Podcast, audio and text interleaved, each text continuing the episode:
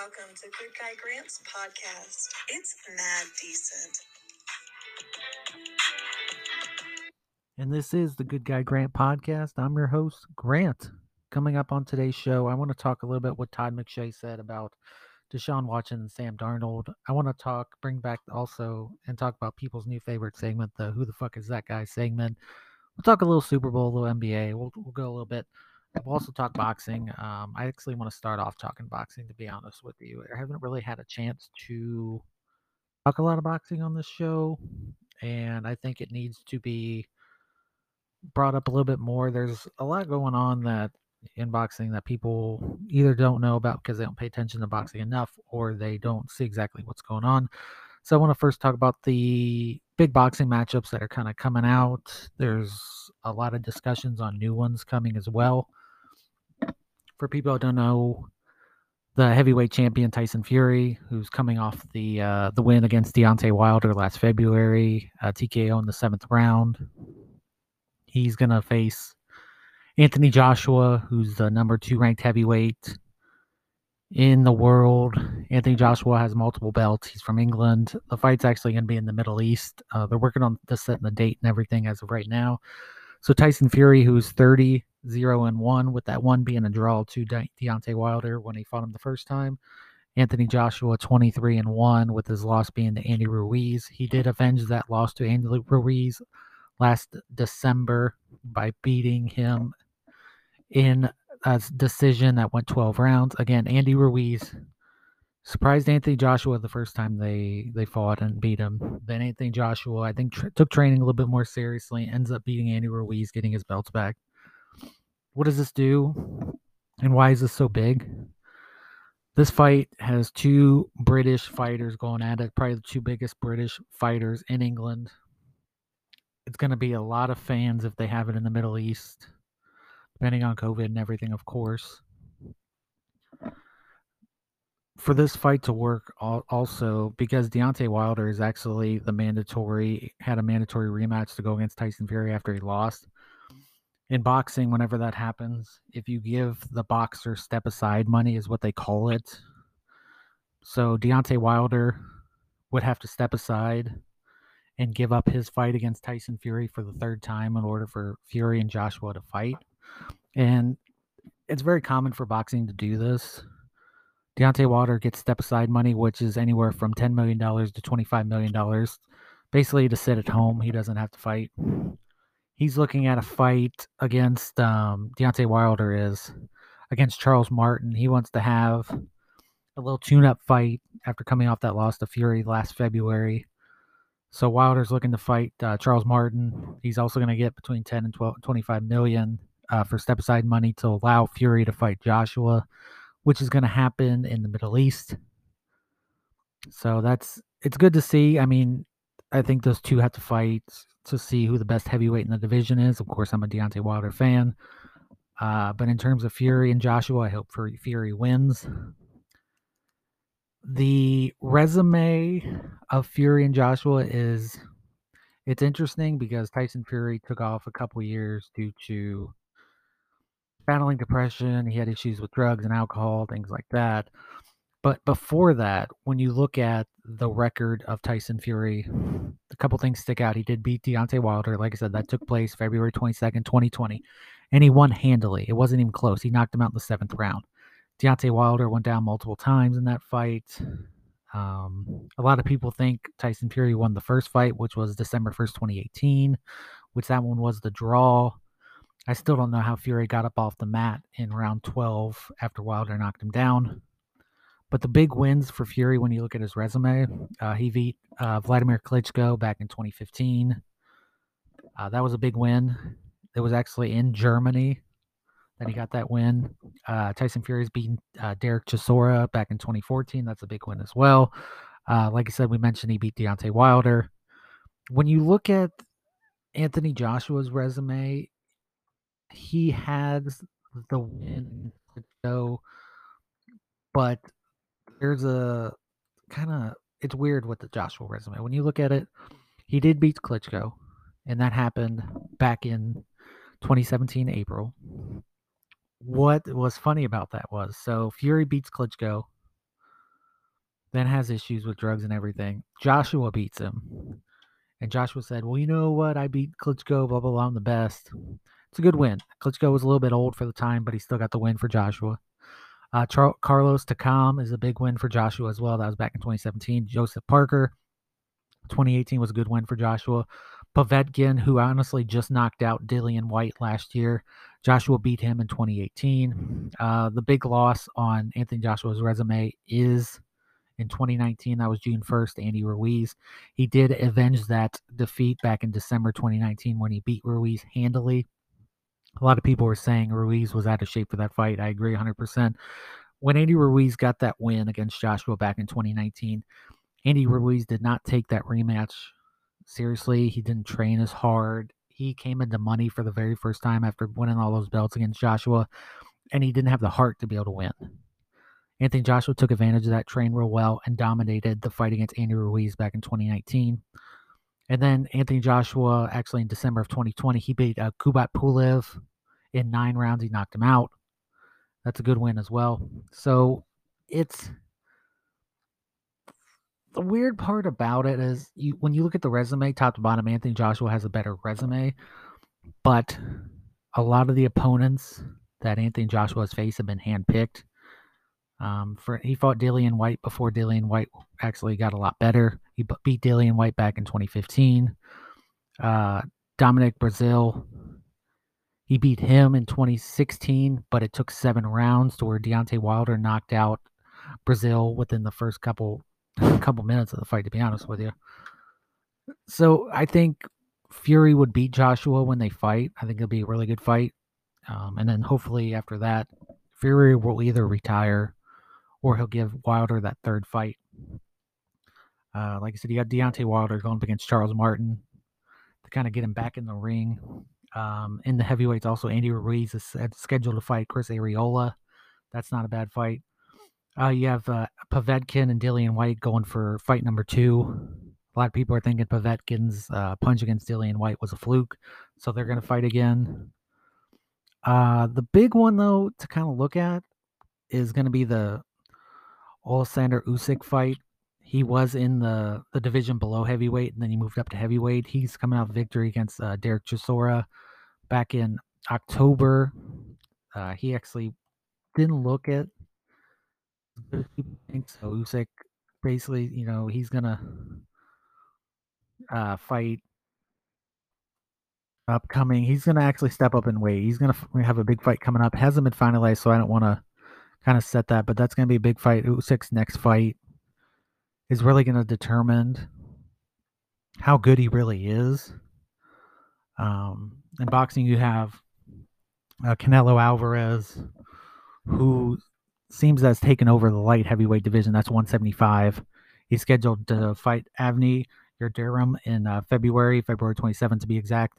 After he fights uh, Avni, he's actually scheduled to fight. Um, uh, actually, he's going to go against another good fighter in Callum Smith, or excuse me, not Callum Smith, uh, Billy Joe Saunders. Actually, middle of the year, probably around Cinco de Mayo. So Canelo Alvarez is looking to fight multiple times here in the next five months. That'll be good to see that. The probably I would say the hottest division to, to tell you about that a lot of people really like is the 147 pound division. I have Terrence Crawford number one. He's 37 0, coming off victory against Kell Brook. A lot of people have Errol Spence, who's coming off a win against Danny Garcia in December. We're hoping that that fight gets put together. The big issue with them is Spence wants to be, get paid more.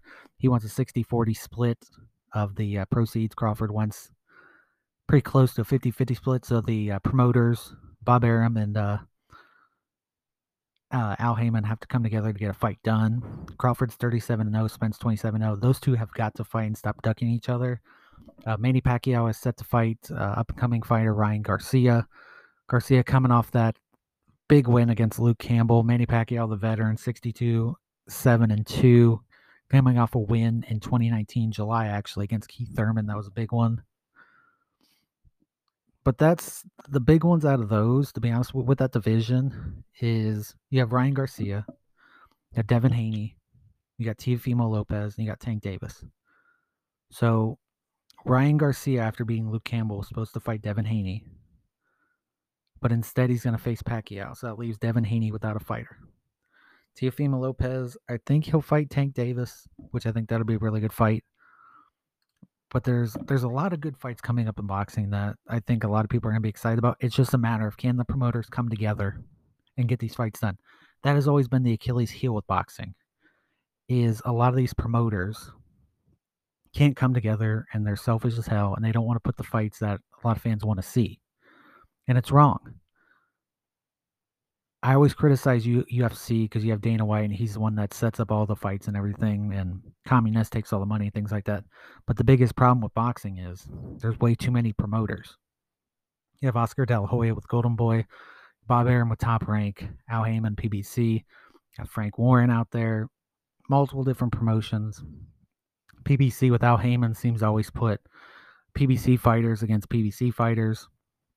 Top Rank always puts top rank fighters against top rank fighters, but they have to come to an understanding. And hopefully, with the Joshua Fury fight being set, hopefully, and come together. You got Eddie Hearn representing Anthony Joshua, you got Bob Arum representing uh, Tyson Fury.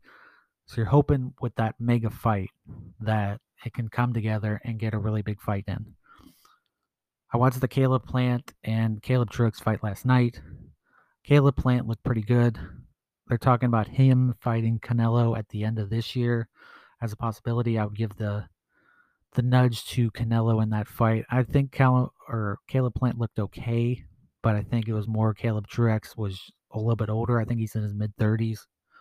Uh, so I didn't see a lot from Caleb Plant that really said, "Hey, you're going to be able to take down Canelo Alvarez." I think Canelo Alvarez is probably the best fighter in boxing right now, no matter what division you're in followed by probably Tyson Fury number two, as much as I hate to say it, since I am a Deontay Wilder fan. Uh, we'll shift gears a little bit. I want to talk NFL, and I want to talk to Deshaun Watson and Sam Darnold. For people that didn't see what Todd McShay, the NFL draft guru, he's on ESPN. He does a little bit college football, but mostly NFL in the draft. Todd McShay came out and said that Deshaun Watson is only slightly better than Sam Darnold. And I looked at that, I was like, what? So Sam Darnold's never been a Pro Bowler. Deshaun Watson's been a three-time Pro Bowler. From 2018 to 2020, Deshaun Watson has been a Pro Bowler. He's led the NFL in passing in 2020. He was on the All-Rookie team 2017. His touchdown interception percentage 104 to 36. Deshaun Watson has over 14,000 passing yards. Completion percentage 67%, passer rating 104. Top of that, he's rushed for over 1,600 yards and 17 TDs. He got paid in the offseason by the Houston Texans. It was a big contract. He got that four year 177. 111 of it's guaranteed. There's speculation that Deshaun Watson wants to be traded.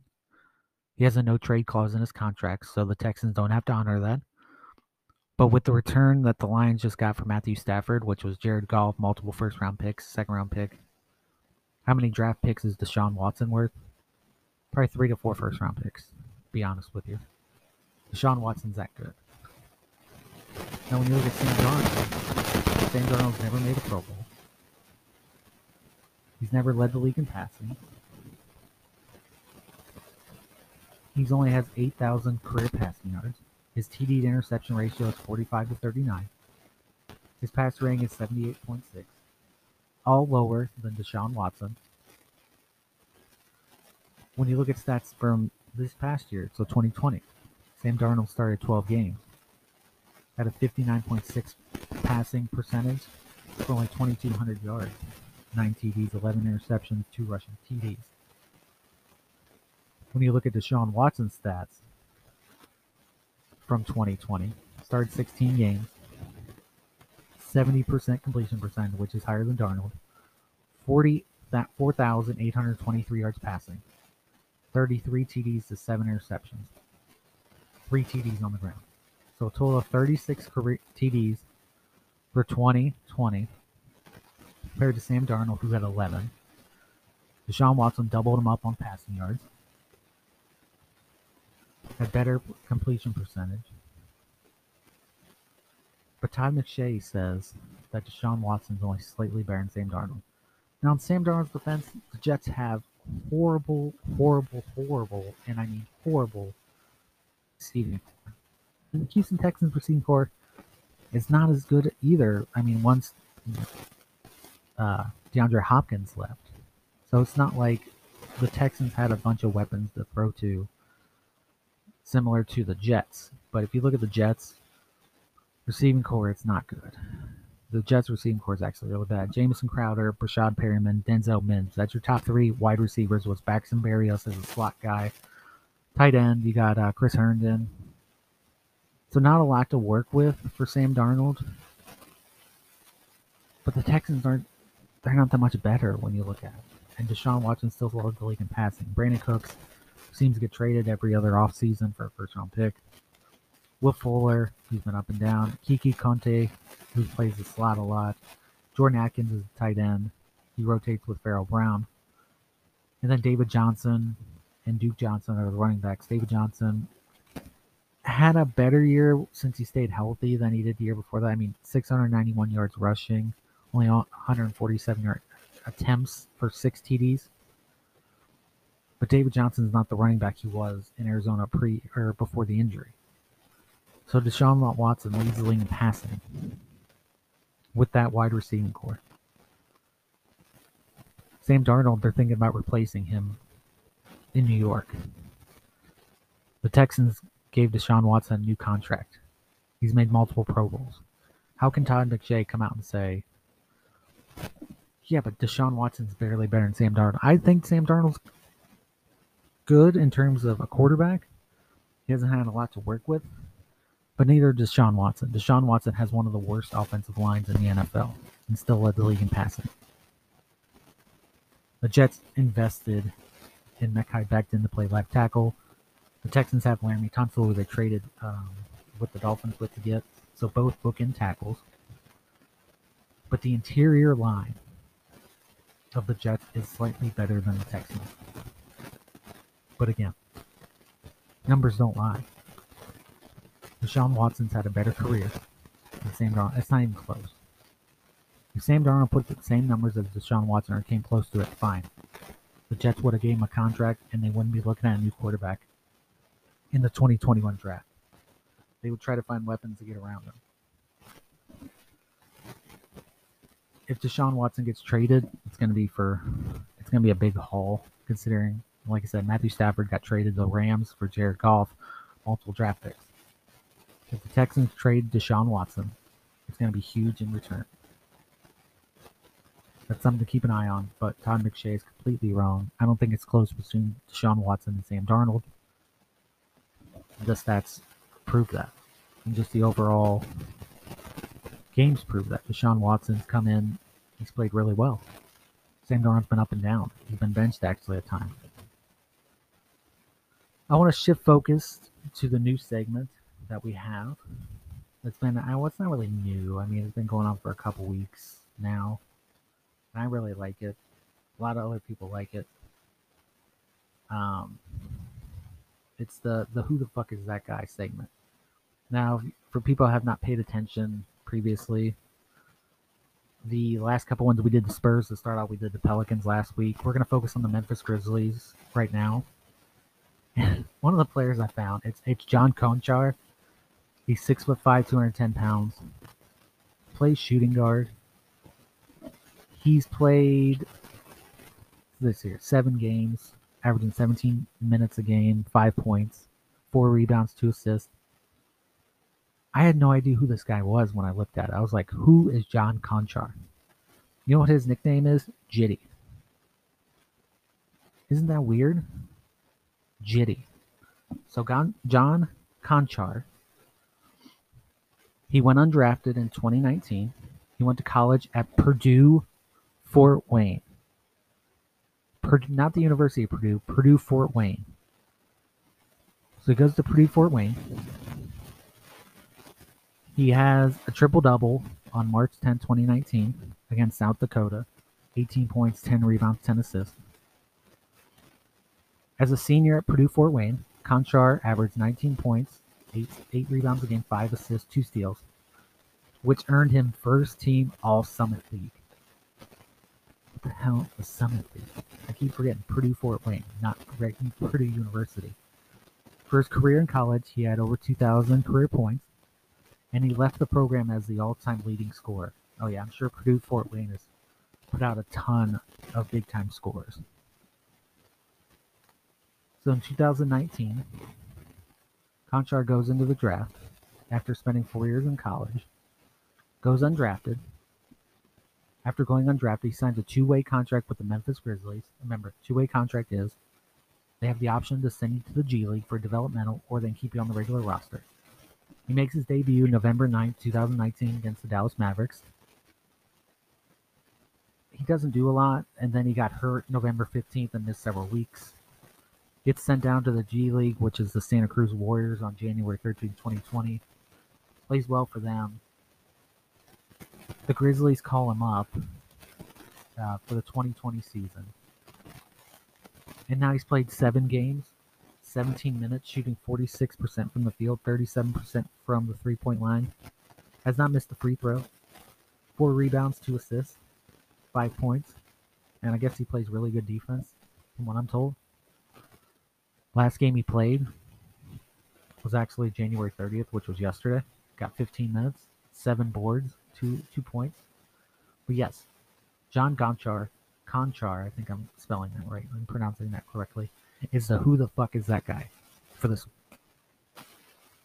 Again, this is a guy who came out of nowhere, went to Purdue Fort Wayne from 2015 to 2019, goes undrafted, plays for the Memphis Grizzlies, he was the four time first team All Summit League, like I said, from 2016 2019. That was his, I guess, fame in college. He was All Summit League. And now he's playing for the Memphis Grizzlies. Crazy, isn't it? Like, I don't know where this guy came from. But uh, again, this, this segment is focused on finding players on teams that nobody's heard of. So when you look at it, you're like, I don't even know where this guy came from. And I don't. So the big thing, I know people want to kind of talk Super Bowl. You'll probably hear a lot about that uh, in terms of, you know, this week with the Super Bowl being February 7th. That's on a Sunday. The game's going to start at 6:30. It's Chiefs and Bucks. Who? I mean, the money line. Everybody's picking Kansas City. It's minus three if you're a gambler against Tom Brady. A lot of people don't want to see Tom Brady win another championship. Had a hell of a season. Tom Brady over 4,600 yards passing, over 40 TDs. Patrick Mahomes over 4,700 yards passing, 38 TDs. Travis Kelce setting the mark for a tight end with over 1,400 yards receiving, 105 catches, 11 TDs. Mike Evans, the big receiver for Tampa, over 1,000 yards receiving, 13 TDs.